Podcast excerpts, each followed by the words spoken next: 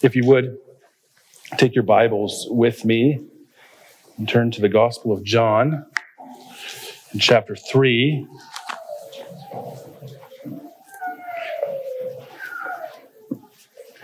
Gospel of John, chapter 3. We're going to pick up in verse 22.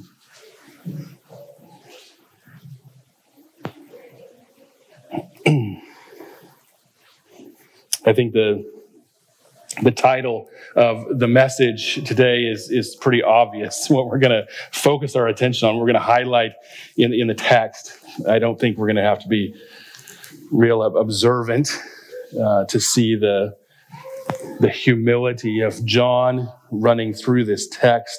Uh, there's a lot of other things here, um, and I'll admit that as we're walking through this, it's going to be a, a temptation to, to get off um, but we're going to do our, our best to to highlight some of those other things as we come back to it. But for now, as we walk through it, we want to notice uh, John's humility. So, if you would stand with me as we honor the, the reading of Scripture. After this, Jesus and his disciples went into the Judean countryside and he remained there with him and was baptizing. John also was baptizing at Aenon near Salim because water was plentiful there and people were coming and being baptized. For John had not yet been put in prison. Now, a discussion arose between some of John's disciples and a Jew over purification. And they came to John and said to him, Rabbi, he who is with you across the Jordan, to whom you bore witness, look, he is baptizing, and all are going to him. John answered, A person cannot receive even one thing unless it is given him from heaven. You yourselves bear me witness that I said, I am not the Christ, but I have sent, I have been sent before him. The one who has the bride is the bridegroom. The friend of the bridegroom who stands and hears him rejoices greatly at the bridegroom's voice. Therefore, therefore this joy of mine is now complete. He must increase, but I must decrease. He who comes from above is above all. He who is of the earth belongs to the earth and speaks in an earthly way. He who comes from heaven is above all. He bears witness to what he has been, to what he has seen and heard, yet no one receives his testimony. Whoever receives his testimony sets his seal to this, that God is true. For he whom God has sent utters the words of God, for he gives the Spirit without measure. The Father loves the Son and has given all things into his hand. Whoever believes in the Son has eternal life. Whoever does not obey the Son shall not see life, but the wrath of God remains on him. Let's pray. Our Heavenly Father, we come to you this morning and we ask that you would guide us as we look at your word. We pray that you would lead us to truth, that that your spirit would work such a way in this room that we would pass over error. But what is true, we would grasp and comprehend so that Jesus might be exalted, that we might walk out of here today proclaiming the, the glory and the excellencies of Christ Jesus. And we pray these things in Jesus' name. Amen. You may be seated. Now, if we just start with the, the topic of humility here and try to take and extract principles that we can apply to our life, in this text, we actually run the risk of cultivating people who will struggle with their pride all the more under the guise of trying to be humble. I'm not sure that that makes sense, but it is true. Bear with me for a moment. For instance, say you want to become more humble. So you go to a seminar on humility. And in the seminar, the speaker gives several examples of humility, say even biblical examples. And then he, he takes and extracts practical principles on how you can make yourself more like that, how you can make yourself more humble by applying these certain principles to your life. Things that you can do to make you more like the people that you read about, the stories that you heard. It, it sounds good and, and well on the surface because, after all, humility is a Christian virtue that we should all long for and desire. After all, that's why you went to the seminar in the first place. Now, surely, in that room of seminar attendance, there will be one or say a small group that will take this material far more seriously than everybody else in the seminar. They will strive and work hard to apply these principles the best way they know how. They will work dreadfully hard at being humble so that their lives might look like the examples mentioned in the seminar. And the question is, is that result is that true humility? Is that how the people in the examples that were given in the seminar obtained humility? By going to a seminar, looking at examples, and then cultivating a path of principles to get there. Is that what they did? I think not. And the reason for this is that humility is not a product of one's direct working for it. In other words, humility cannot be the product born out of arrogance or pride. The more I achieve, the more I'm humble. The more I apply these principles, the better I can be at being humble. It doesn't work that way, right? Something about that just doesn't seem right.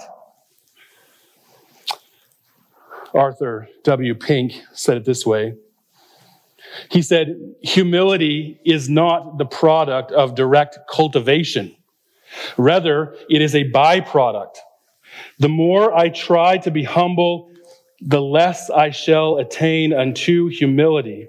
But if I'm truly occupied with the one, capital O, one, who was meek and lowly in heart, if I'm constantly beholding his glory in the mirror of God's word, then I shall be changed into the same image from glory to glory, even as by the Spirit of the Lord.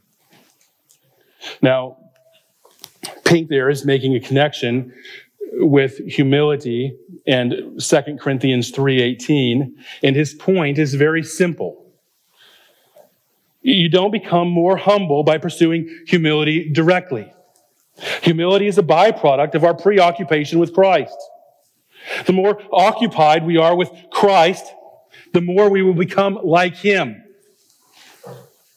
And I think this is simply profound. So I guess here at the onset of our of the message, I want I don't want you to hear in this message here are ways how you become more humble. I want us to look at John's humility and how it came to him, how he obtained it, his preoccupation with Christ in several ways. So my, my task is not to show you how to be more humble, but to show you John's preoccupation with Christ so that you would occupy your heart and mind with the beauty and greatness that is knowing Christ. And ultimately, the byproduct there will be true humility. I'll make one more comment before we really get into the text, and that is that I'm well aware that, that humility is a virtue. It's a Christian virtue, and we all universally, I would say, believers would say that we need more of it. Humility is like John Selden said in the 17th century humility is a virtue that all men preach, none practice, and yet everybody is content to hear. Obviously, that's a gross exaggeration, but he makes a, a point. And that is that often humility is preached about, but not practiced. I mean, we could get into to reasons for that all day, but we know we need to hear it. We're content to hear it because we know we need more of it. We will actively tell people that humility is important, but when it comes to practice, there seems to be a great disconnect. So when I stand up here this morning and say we're going to talk about humility today, that subject is going to be met with a universal recognition of our need to be more humble. Right? Isn't that if we if we want to be humble, we're going to say, "Well, I need to be more humble." Yet, the realization that not one of us has this squared away and we know it is there before us all as well, right? And this is why I think this is a, a good thing to say at the onset. This is why we, we must, in our view, see humility as a, a byproduct of our dependence and devotion to Christ because we realize that it is in Christ that we see true and perfect humility. And when we see Jesus, we recognize how we fall short. And if perfect humility, if Jesus is the standard, then it doesn't matter how many seminars that we will go to. Our humility will never measure up.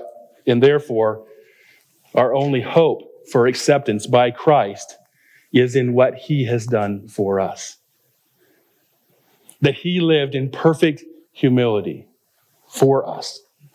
In other words, Jesus lived perfectly and then dying to bear the weight of our selfish pride, which is the opposite of humility, right? Our lack of perfect humility was laid on him. All of our prideful actions, no matter how they might be perceived, right? Right? Because our actions that we do, others may or may not be perceived as, as selfless, as putting others first we might do things that are perceived that way, but in our hearts, we know that our motive was the recognition of our apparent humility, which isn't humility, even if everybody thinks it is. It's pride. And it too is a sin for which Christ died. So if you want to be truly humble, and obviously, I'm not saying you should look at me. I'm constantly disappointed with my own heart in this area. If you want to be truly humble, you look to the person of Jesus and specifically how he bore the wrath of God for you in this area. Our faith has found a resting place, not in principles that you can apply to your life. To be more humble. You're never going to be humble enough. The only result is to trust in Christ and what He has done for you. That He bore all of your pride. By the way, a sin that is virtually all other sin is traced back to. Now, I want to make the, the case that this is exactly what John the Baptist was looking for in, in Christ. His, his, statement about Christ, when we first see John the Baptist, he says, look, look, there's Jesus. Behold, the Lamb of God that takes away the sin of the world. It's a very telling statement. The Messiah for John wasn't somebody that was going to come and be some great teacher of morality and give him these principles that he could become more, that he could become better a mere example to follow, although Jesus was that. The Messiah's primary purpose wasn't to deliver them from the oppression of Rome. John seemed to recognize this. We don't know exactly what John thought here, but we do know that when he saw Jesus, he saw the, the primary purpose of the Messiah, and that was one who would deal with the primary problem that plagued humanity, and that is sin. Therefore, John looked to Jesus. Behold, the Lamb that takes away the sin of the world. Looking at our text here in John 3, we noticed that John the Baptist gained a, a lot of popularity, and this was because of his preaching. Luke tells us that there were multitudes that came to hear him. Matthew says that people from all over Jerusalem and Judea and the whole region came to hear him preach and be baptized him. And this included the religious elites, the Pharisees, the Sadducees, as well as some others that you might not expect, such as tax collectors and soldiers. The rich and the poor, people from all socioeconomic backgrounds came to hear John and be baptized him. There was a lot of talk about who John was. He was hailed as a reincarnation of Elijah or another prophet. We know that John's popularity was even noticed by Herod, the, the tetrarch of Galilee. He was, he called for, for John and had John preach to him. And in Mark, we learn that in the start, Herod was, was glad to hear John, and he even did many good things as a result of John's preaching. In Mark 6:20, we read that Herod feared John, knowing that he was a righteous and holy man, and he kept him safe. When he heard him, he was greatly perplexed, and yet he heard him gladly.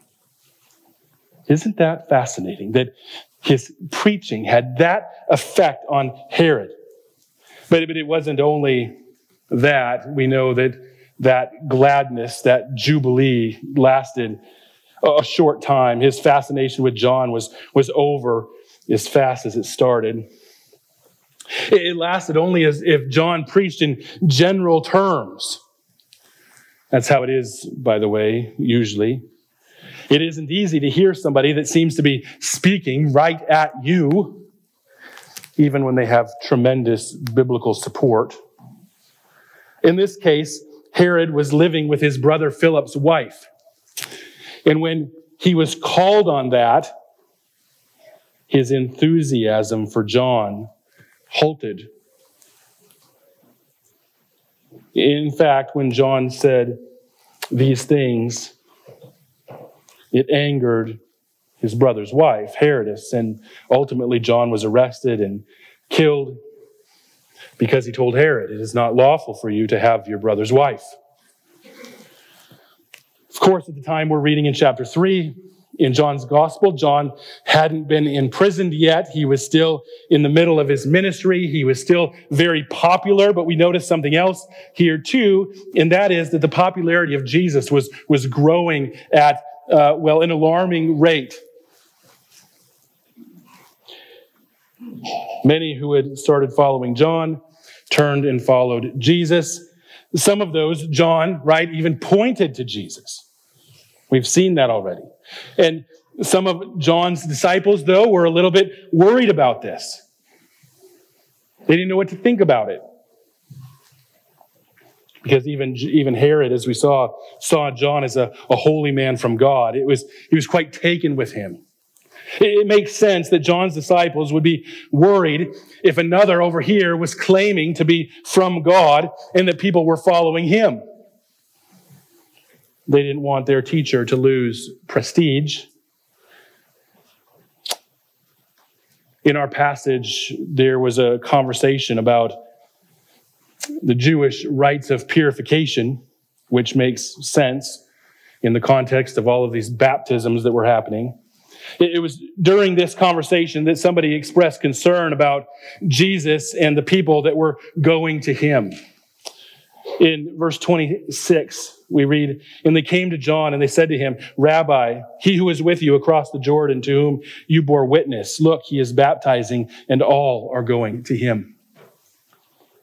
It's interesting that John had already spoke of Jesus. This was known, but still there was a concern that John wouldn't have the same recognition or fame as if as people were going to Jesus.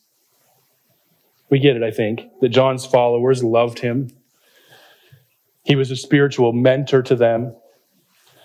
They didn't want to see him lose favor in the sight of the people. He was helping uh, many people. It was a, a love and concern for, for John, I think, that these people came to John. John, your star is, sinking. What are we going to do? It was, it was that kind of thing. But there's something else going on here. There was, I think, a concern that people wouldn't be helped. They wouldn't be helped by, by John if they went somewhere else. All that John was doing in their lives would be gone. And I think that concern was, was genuine. People cared about the, the ministry that John had. But even with that genuine nature of concern, John could have felt sorry for himself, but that's not what happened at all. In fact, Don, John didn't just sadly say, Well, it's time for me to decrease and him to increase, so I must now take my bow and walk off stage and then walk off with his head hanging low. Well, guess my ministry's over. That's not what happened. I think John's words here are so important as he responds to these people that, that came to him with this concern. How John responds really says something about how John sees himself and how John sees Jesus. And in the light of his understanding of these things, we really see John's humility. And that's what we want to explore here for the next few minutes. Let's start in verse 27. Look at John's words here. John answered, A person cannot receive even one thing unless it is given to him from heaven. It's an interesting thing for John to say. It was an acknowledgement about himself and his own ministry. He's not or he's going to, to follow up in the next verse by reminding uh, these disciples that what he said before, that he wasn't the Christ. He was just sent before him. In other words, the ministry that John has is what God allowed him to have, and he should not want more than that. He should only want what God has given him. This was a, a tremendous awareness of God's sovereignty and it was one thing that really kept John humble. Notice, this isn't a, a do this and be humble thing. The humility here was a, a byproduct of an acute awareness of God's sovereign control in his life. Let me see if I can set this up a little bit. This is uh, a little bit technical, but I, but I think it's important and I think you'll follow with me here and you'll see that the point. We all know that God is sovereign. Everyone, every Christian would say that. I think there are a lot of Christians, though, that speak of God's sovereignty and they say they, they believe it, but really they believe it only when it's convenient for them. What I'm saying is that for all intents and purposes, people want to run their own lives and they want control. We see this uh, all over the place. And we see it in the church. We see it in the doctrine of salvation all over. I would say that there, there's known what is called the, the doctrines of grace, and these doctrines are extremely important. That salvation is by the, the grace of God alone, through faith alone, in Christ alone. But yet there are those who would say, well, yes, salvation is by the grace of God, but God grants this grace to everyone. And therefore, in the end, it's up to the individual to choose what they will do with it. Will they accept it or not? Well, the problem is, is that isn't grace. It, it puts you in control. And actually, in this scenario, who is the sovereign one? The sovereign one is you. And it, and it flies in the face of, of any meaningful doctrine of grace or any meaningful doctrine of God's sovereignty. You'll hear things like, well, yes, God is sovereignty, sovereign, but he chooses to limit his sovereignty. That is ridiculous.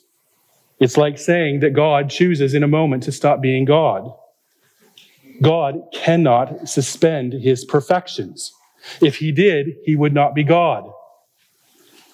That the biblical and orthodox understanding of God is called, is what's called God, the simplicity of God. In other words, God isn't a complex being in that he is a sum total of parts. So he cannot be God and set aside his holiness, for instance. A God that sets aside his holiness isn't God. I don't want to get too far off here, but God is sovereign when it comes to salvation and to grapple with grace that this God in his love for us would take undeserving rebels and extend his unmerited favor toward them, allowing them to see and experience the truth and the beauty of the gospel. To contemplate that is extremely humbling. To take away from God's sovereignty here and to say that you contributed to your salvation in some, even some minuscule way, not only gives you cause to boast, but it does not produce humility. Just think about John the Baptist here. He understands that God is sovereign, but it isn't just words. It's actually applied to the specific situation in his ministry. Of course, he understood the, the prophetic part of this. He understood his role, and that was to, to point to Christ. That God had a, a sovereign pl- plan here, and he was happy to play his part and to trust God with the results. The doctrine of God's sovereignty then leads to humility. Secondly, and we have mentioned this a little getting here, but John was very self aware. This comes out in the next statement in verse 28. You yourselves bear me witness that I said, I am not the Christ, but I have been sent before him. John understood himself and he understood his ministry. He understood that his ministry was fruitful because it had been given to him from heaven. And he also understood that his ministry was ultimately to point his followers to that person that would come after him, the Messiah, who he identified himself as being Jesus. In other words, John recognized himself, at least on one level, to be nothing. Isn't that something? John has all of these followers coming after him.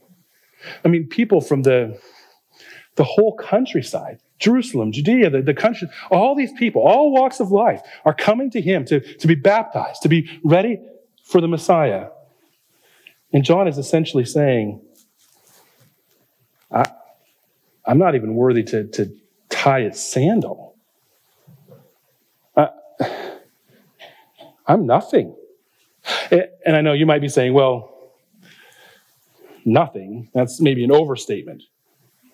But understand what I mean here when I say that. I, am not saying that you're not special or you're not created in the image of God when you see yourself as, as nothing, right? You are special. You are created in God's image. What I'm saying here is a, is, is a reference to Jesus' words in John 15, where he says, apart from me, you can do nothing. You, you're, apart from me, you can, you can do nothing. Of course, that's in the context of the branch abiding in the vine that is bearing fruit, right? So the, the application is simple. The branch can do nothing in regards to bearing fruit if it's not connected to the vine, if it's not connected to the source. John understood this. He understood what Paul taught in the 12th chapter of Romans about humility. And that was not to think more highly of himself than he ought to think. You know what it is to think more highly of yourself than you ought to think? It's thinking that you can bear fruit on your own apart from the, apart from the vine. That you don't have to depend on the vine. That you can do this without Christ. When Jesus himself says, Apart from me, you can do nothing. John recognized that. John was very self aware. He understood himself to be nothing without the vine that in fact his purpose was to point others to the vine. Now, we get to the next verse, John uh, 3.29. Notice how John's eyes here are fixated on Christ. That the one who has the bride is the bridegroom. The friend of the bridegroom who stands and hears him rejoices greatly at the bridegroom's voice. And I think there's a, a lot here, but to, to suffice it to say that John sees himself as the friend of the bridegroom.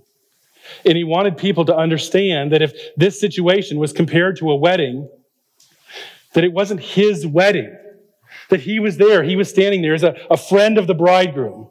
And he stood and, and listened and greatly rejoiced in all of what was happening. When the attention wasn't on him, but it was on what was going on over here. It was on the wedding and the bridegroom. John wasn't the one standing there wishing it was him. He didn't wish, this is my wedding. He didn't describe himself as a mere guest to the wedding, a witness, but a friend to the bridegroom, longing to hear his voice as an opportunity to greatly rejoice in what was happening. I think there's something here that we need to make clear, and it has to do with listening to the voice of, of Christ. Certainly, when John listened to, to Christ, he understood there as Christ, he stood there as Christ taught. He took it in and he rejoiced in all of that. We could say that his eyes were fixed on Christ as the people at the wedding would be fixated on those that were getting married. This is one of those instances that I said we could get off track a little bit. I'm trying not to do that. But we, we hear today about the the importance of, of listening to, to God. Usually we hear this in the context of a, a conversation about prayer. Prayer is, is talking to God. And then somebody's going to come back and say, but, but you need to listen too, right? You can't just talk without listening. Well, that's true, and it's not. Some say that we, some say that, and and they make prayer and the listening part into some form of meditation exercise that has more in common with a pagan ritual than it does the Christian faith. You pray and then you, you, you listen. And since you want to hear God speaking to you in some fashion, usually it's not audibly, but it is as if God speaks audibly. I mean, we could go on and on here, but the point, and I'll just summarize my point here, and that is this that isn't how God speaks to us. God speaking to us isn't subjective, it's objective. God speaks to us through his word. In the Old Testament, he spoke through the prophets in the to the prophets. He spoke to us through his word. And now he speaks to us through Jesus Christ. God speaks to us through His Word. The Spirit of God illuminates it. it. He helps us understand it. He helps us apply it. If you want to hear from God, listen to what He has said. There, there's a doctrine called the sufficiency of Scripture. And the, the doctrine of sufficiency of Scripture is articulated in some fashion in about every simple doctrinal statement concerning Scripture that there is any Orthodox one anyway. The problem is that some say they affirm the sufficiency of Scripture, but actually deny it in practice. That's a problem with a lot of doctrine. The sufficiency of Scripture simply states that what we have in the Bible is enough for all faith and practice. For instance, there's a, a line from the USMB Confession of Faith that says this we accept the Bible as the infallible Word of God and the authoritative, guide for faith and practice. Now, well, I think that could be worded a little bit better. The point is very clear. The Bible is, whether one accepts it or not, is infallible, meaning it is trustworthy. And then you ask, why is it trustworthy? Because it's inerrant. It means without mistake, incapable of making mistakes. It is trustworthy in all areas. In all areas of what? All faith, all practice. That's what our confession says. And then the question is, is do we need more than that? No. We don't need more. The Bible is sufficient. God gave us what we need. We shouldn't long for more.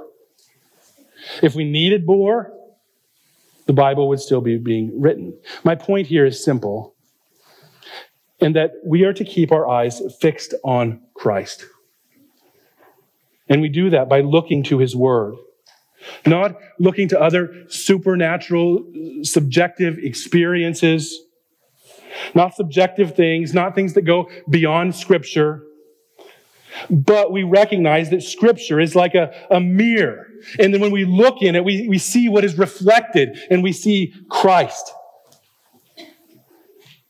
Don Barnhouse tells a story of going to an amusement park and seeing one of those really long barrels, those barrels that are like eight feet high and 40 feet long. You know what I'm talking about? And they, they roll on their side, they spin. And they, the purpose is people try to walk through it. Well, it's spinning and it's really hard. So Barnhouse tried it. He was a few feet into the barrel and his feet got higher than the center of gravity and he fell.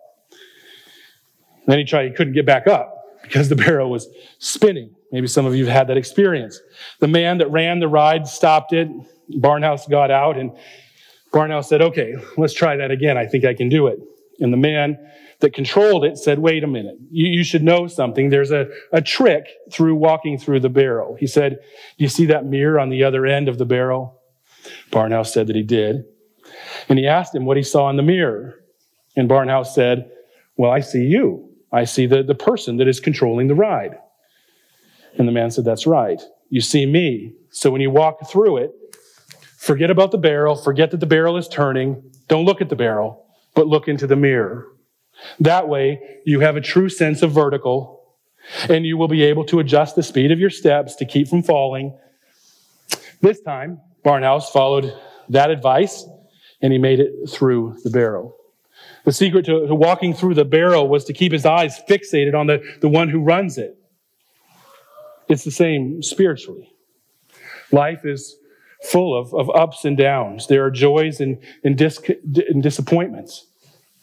Of course, that, that is a, a tremendous understatement, but how do we navigate all of that? Right? How do you prepare? Who's in control of all the, the, of the ups and downs of, of life? Who runs the affairs of, of life? And the truth is that God runs the affairs of life. All of the disappointments, all of the joys, all of that. We also know that it is God who has all of that under control. So the Christian walks through life, and if he's going to do that without losing his footing, so to speak, he needs to keep his or her eyes fixated on Christ Jesus. William Carey, at the end of his life, makes much the same point in a different way. On his deathbed, he turned to a friend and said, When I'm gone, please don't talk about William Carey, but talk about William Carey's Savior. I desire that Christ alone might be magnified. In other words, don't, don't see me, See the person that's behind it all. Don't look to me to try to, to, to get through your life. Look to the one who William Carey looked at to get through his. Let me just close here by trying to dispel one myth, if I can. One might be tempted to think that with all of this talk about pointing to Jesus, acknowledging that we are nothing in a sense, acknowledging the, the sovereignty of God, we might be tempted to think that the byproduct of humility that we've been talking about here is weakness. But in fact, humility is being weak. And if you think that, you misunderstand humility. In fact, to humble oneself before God gives one great boldness in areas that really matter. For instance, uh, Moses was the, the meekest man who ever lived, according to Numbers 12:3. He humbled himself before God by taking his shoes off at the burning bush. This was the, the same man that walked into the court of the most powerful leader of the day and de- demanded on behalf of the Lord that he was to let God's people go. John Knox, great Scottish reformer, was approaching the, the court of Bloody Mary. He was on his way to, to visit with her, and on his way, somebody grabbed his arm and said, Don't go in there. Wait. She is in one of her moods. She is in a hostile mood, and everybody knew that visiting her in, a, in one of her angry moods was very dangerous. But Knox continued on his way to see her, and he said this Why should I be afraid of a queen when I have just spent four hours on my knees before God? I would say that Knox was genuinely humble, knowing that he had bowed before God, and therefore, because of that, because of that strength, he didn't have to fear the queen. True humility, when one's eyes are truly fixed on Christ, is characterized by great boldness, even in the face of danger, even in the face of hostility. Don't misunderstand humility. Let's pray. Our Heavenly Father, we, we come to you this morning and we thank you for your goodness to us. Lord, we thank you for the opportunity that we have to, to gather together here and to, to come and, and to worship you. Lord, and I, I pray that as we look at this portion of, of your word to us where uh, John the Baptist is, is talking to these disciples about how he's, he's losing favor with the people how the people are, are turning and, and following Jesus. Lord, may our lives be like that. May we continually point others to the one who our eyes are fixed on. Lord, we pray that we would be so occupied in our lives, in our, in our heart with Christ Jesus, that we would truly be humble people, people that whose lives are, are characterized by great boldness because you're first and, and center in our life. Lord, we pray that you would use this text, use this word to accomplish that purpose, that you would do that and, and so much more. And we pray these things in Jesus' name. Amen.